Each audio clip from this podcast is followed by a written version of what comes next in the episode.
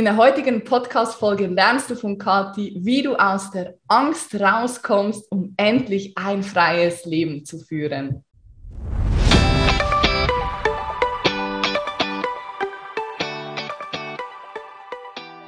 Hi meine Liebe, hier ist Alessandra. Es ist wieder soweit. Die nächste Folge des Female Business Whistleblower Podcasts ist am Start. Ich unterstütze dich als Frau dabei, dein Online-Business erfolgreich aufs nächste Level zu heben.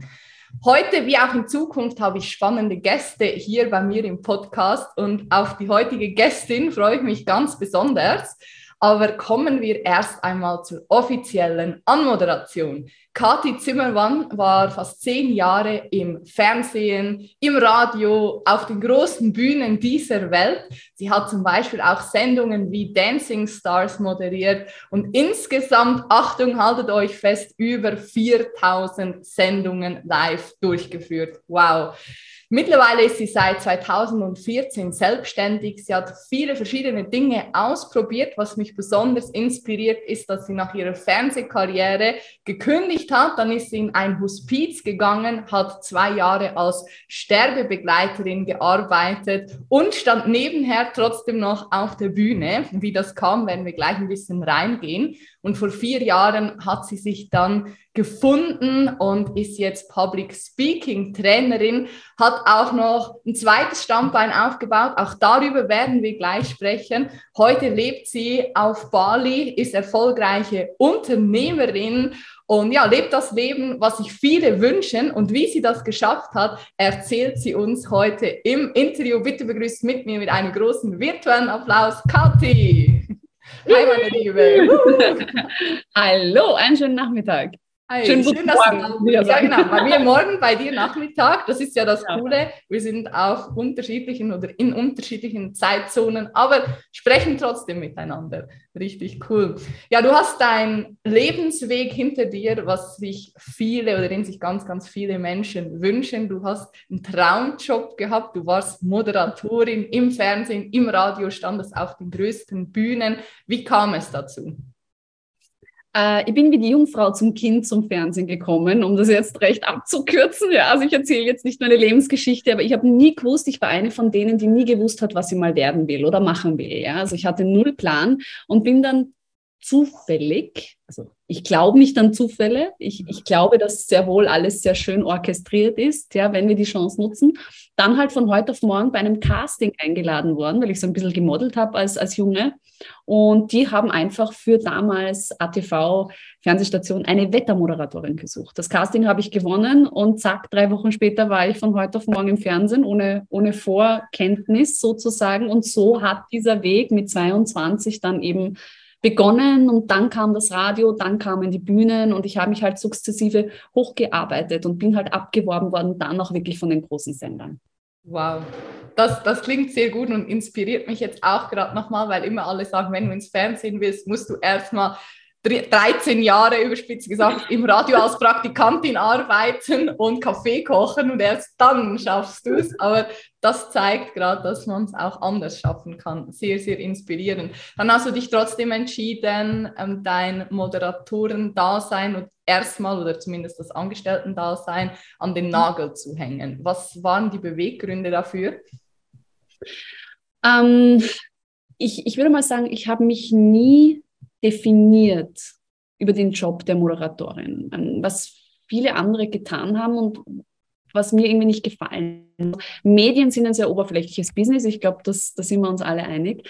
Und ich habe mich selber aber nie als oberflächliche Person gesehen, sondern ganz das Gegenteil. Und ich habe mich nie darüber definiert. Ich war so nie eine, die gesagt hat, um Gottes Willen, ich, jetzt bin ich beim Fernsehen, ich Gesicht auf dem Fernsehkastel und viele kennen mich. Das ist jetzt ein Job, den muss ich behalten, bis ich in Pension gehe. So denken tatsächlich die meisten oder sehr viele. Und ich hatte das aber so nie. Und deswegen ist mir auch die Kündigung weil mich, ganz ehrlich, der Job irgendwann nicht mehr erfüllt hat. So, es hat, es war, also ich hatte ein tolles Leben, bitte nicht falsch verstehen. Ich habe viele Stars getroffen. Ich habe irrsinnig tolle Magazinen, Fotoshootings gehabt und was halt alles so mitkommt, wenn man diese Person der Öffentlichkeit ist, unter Anführungsstrich.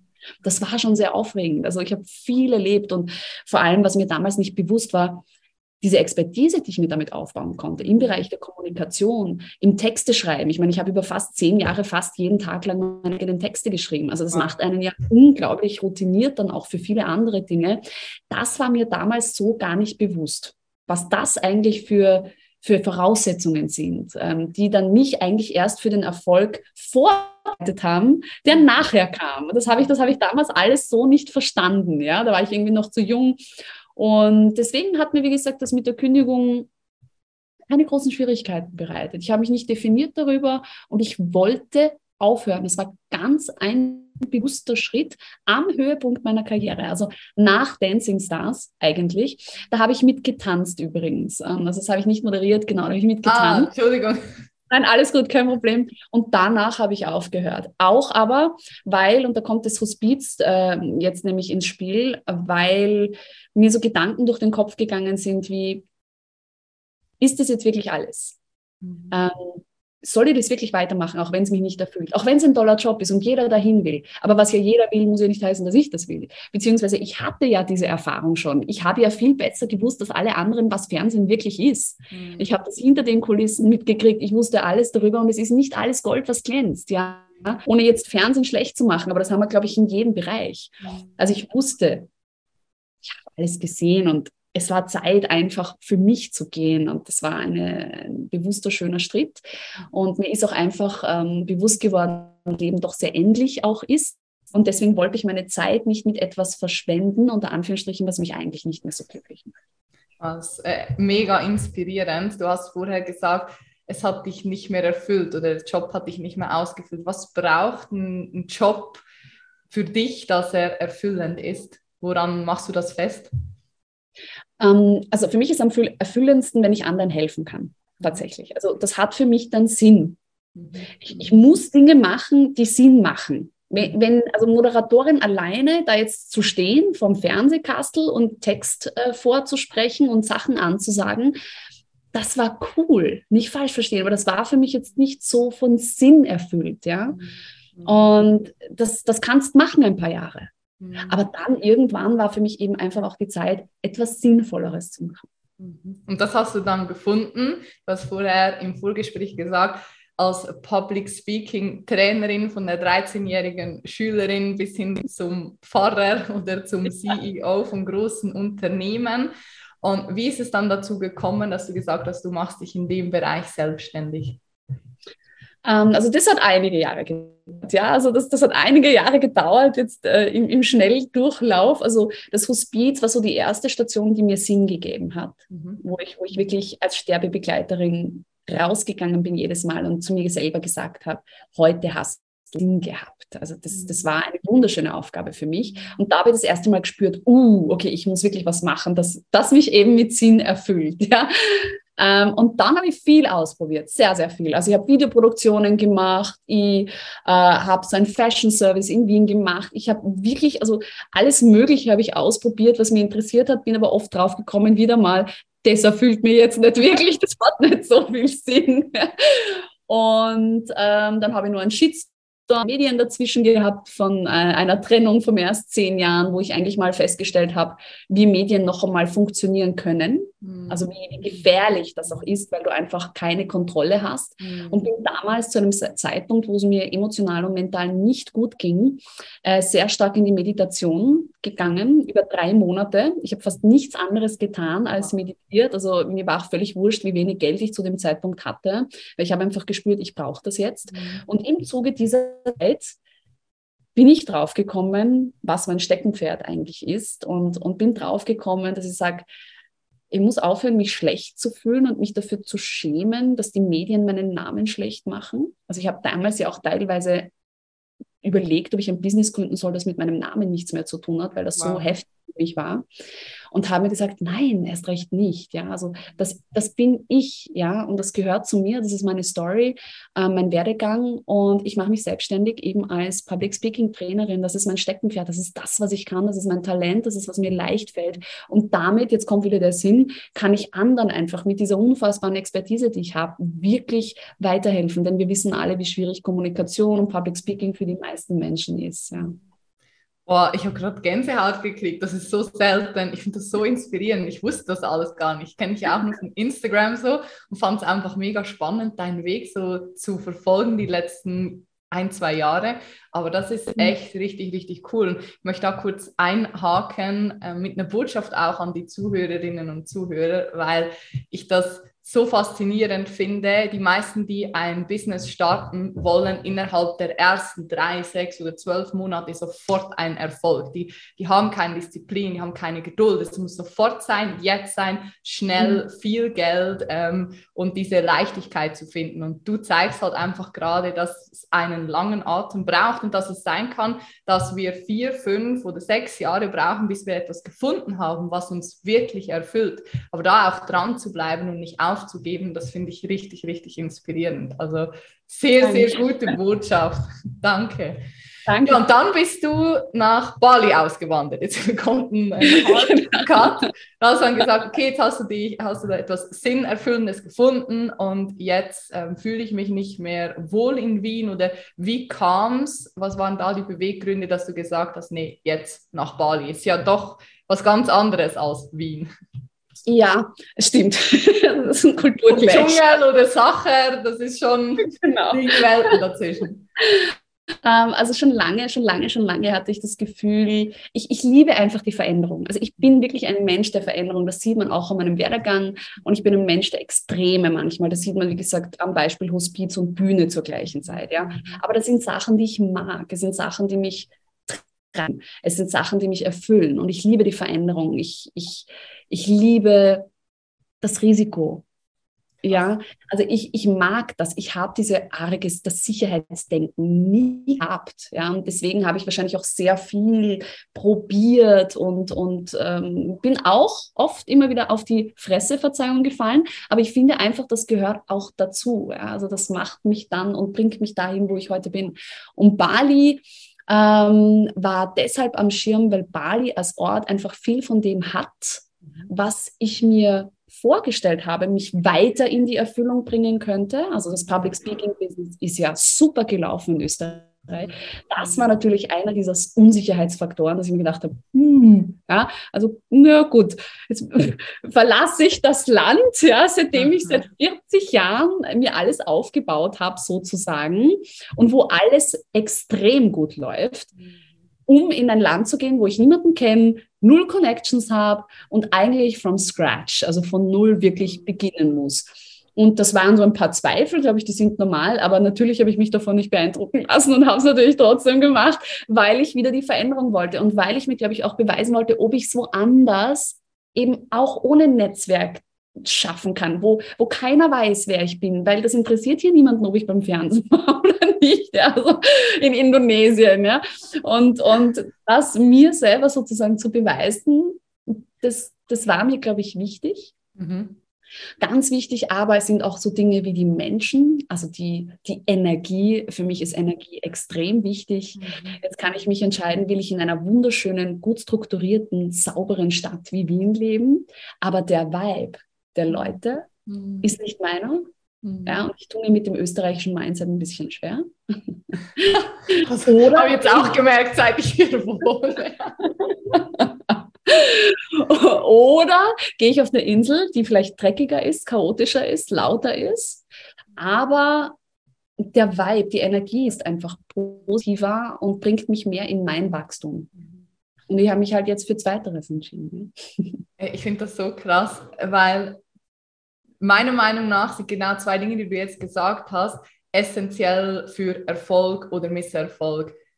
Du liebst die Veränderung und du liebst es, Risiken einzugehen. Und es ist, tritt nie einen Stillstand ein. Und diese zwei Faktoren, also Veränderung und Risiko, sind aber auch genau die, wo sich die meisten nicht rantrauen. Hast du da Tipps, wenn ich jetzt eher sicherheitsbedürftig bin, was kann ich tun, um zumindest so ein bisschen dahin zu kommen, dass ich anfange, Veränderungen zu mögen oder sagen wir so, sie nicht mehr abgöttisch hasse, dass, so irgendwie, dass ich trotzdem in die Umsetzung komme. Also ich glaube, der Step Nummer eins, mit dem habe ich aber dann nichts zu tun, ist der Wille. Also das muss schon da sein, ja. Also wenn, wenn, ich nicht, wenn ich nicht möchte, wenn ich mich in meiner Sicherheitsstruktur eigentlich wirklich super wohl fühlst du überhaupt nichts da reinzugeben und mhm. versuchen auf Krampf irgendwie jetzt jemanden zu öffnen für die Veränderung. Das wird, glaube ich, sehr schwer funktionieren. Also der Wille und die Öffnung muss schon einmal da sein. Aber dann, was ich erlebe, also ich bin ja vor ganz kurzem ins Network Marketing eingestiegen, in einen Bereich, der dir ja sehr vertraut ist, ja, auch wenn wir in anderen Bereichen unterwegs sind. Mhm. Und da haben wir nur mit Frauen oder sagen wir mal hauptsächlich nur mit Frauen zu tun, für denen Network und Beauty Business jetzt also die völlige Veränderung gar keine Vorkenntnisse, so wie auch ich haben. Und wo wir diese Zweifel haben mit, ich weiß nicht, ob ich das schaffe. Ich mhm. kenne mich nicht aus, ich habe kein Netzwerk, ich weiß nicht, wie ich verkaufen soll, ich bin nicht auf Social Media, also hunderttausend verschiedene Dinge.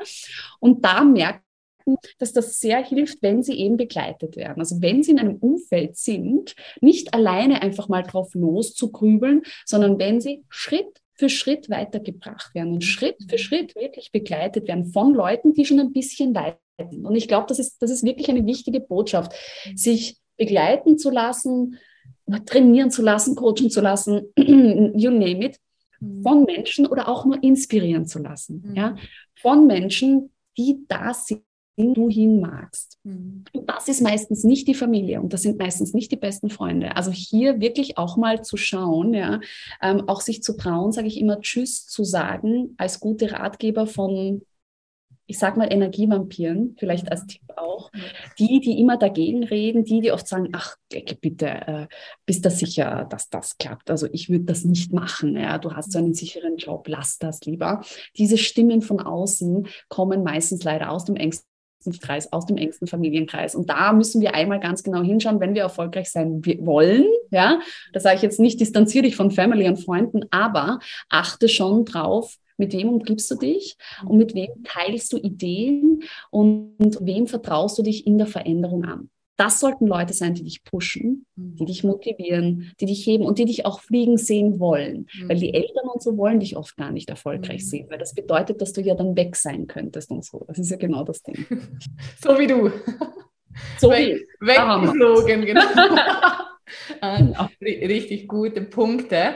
Und du hast jetzt schon angesprochen, Network Marketing, das ist ja für viele so XX, Error, schwarzes Tuch. Äh, ich liebe die Branche, ich bin damit groß geworden und äh, freue mich mega, dass du jetzt auch so seit ein paar Monaten da eingetaucht bist. Du hast was sehr Spannendes gesagt, als wir uns vor ein paar Wochen mal ausgetauscht hatten bei Instagram die Skalierung. Du hast die Skalierung angesprochen, du bist sehr erfolgreich in deinem Public Speaking Business, aber du bist irgendwann an einen Punkt gekommen, wo du gespürt hast, okay, jetzt geht es irgendwie nicht mehr in die Duplikation. Und was war dann dieser ausschlaggebende Punkt, dass du gesagt hast, okay, jetzt schaue ich mich mal um, ob ich was finde, das ich skalieren kann?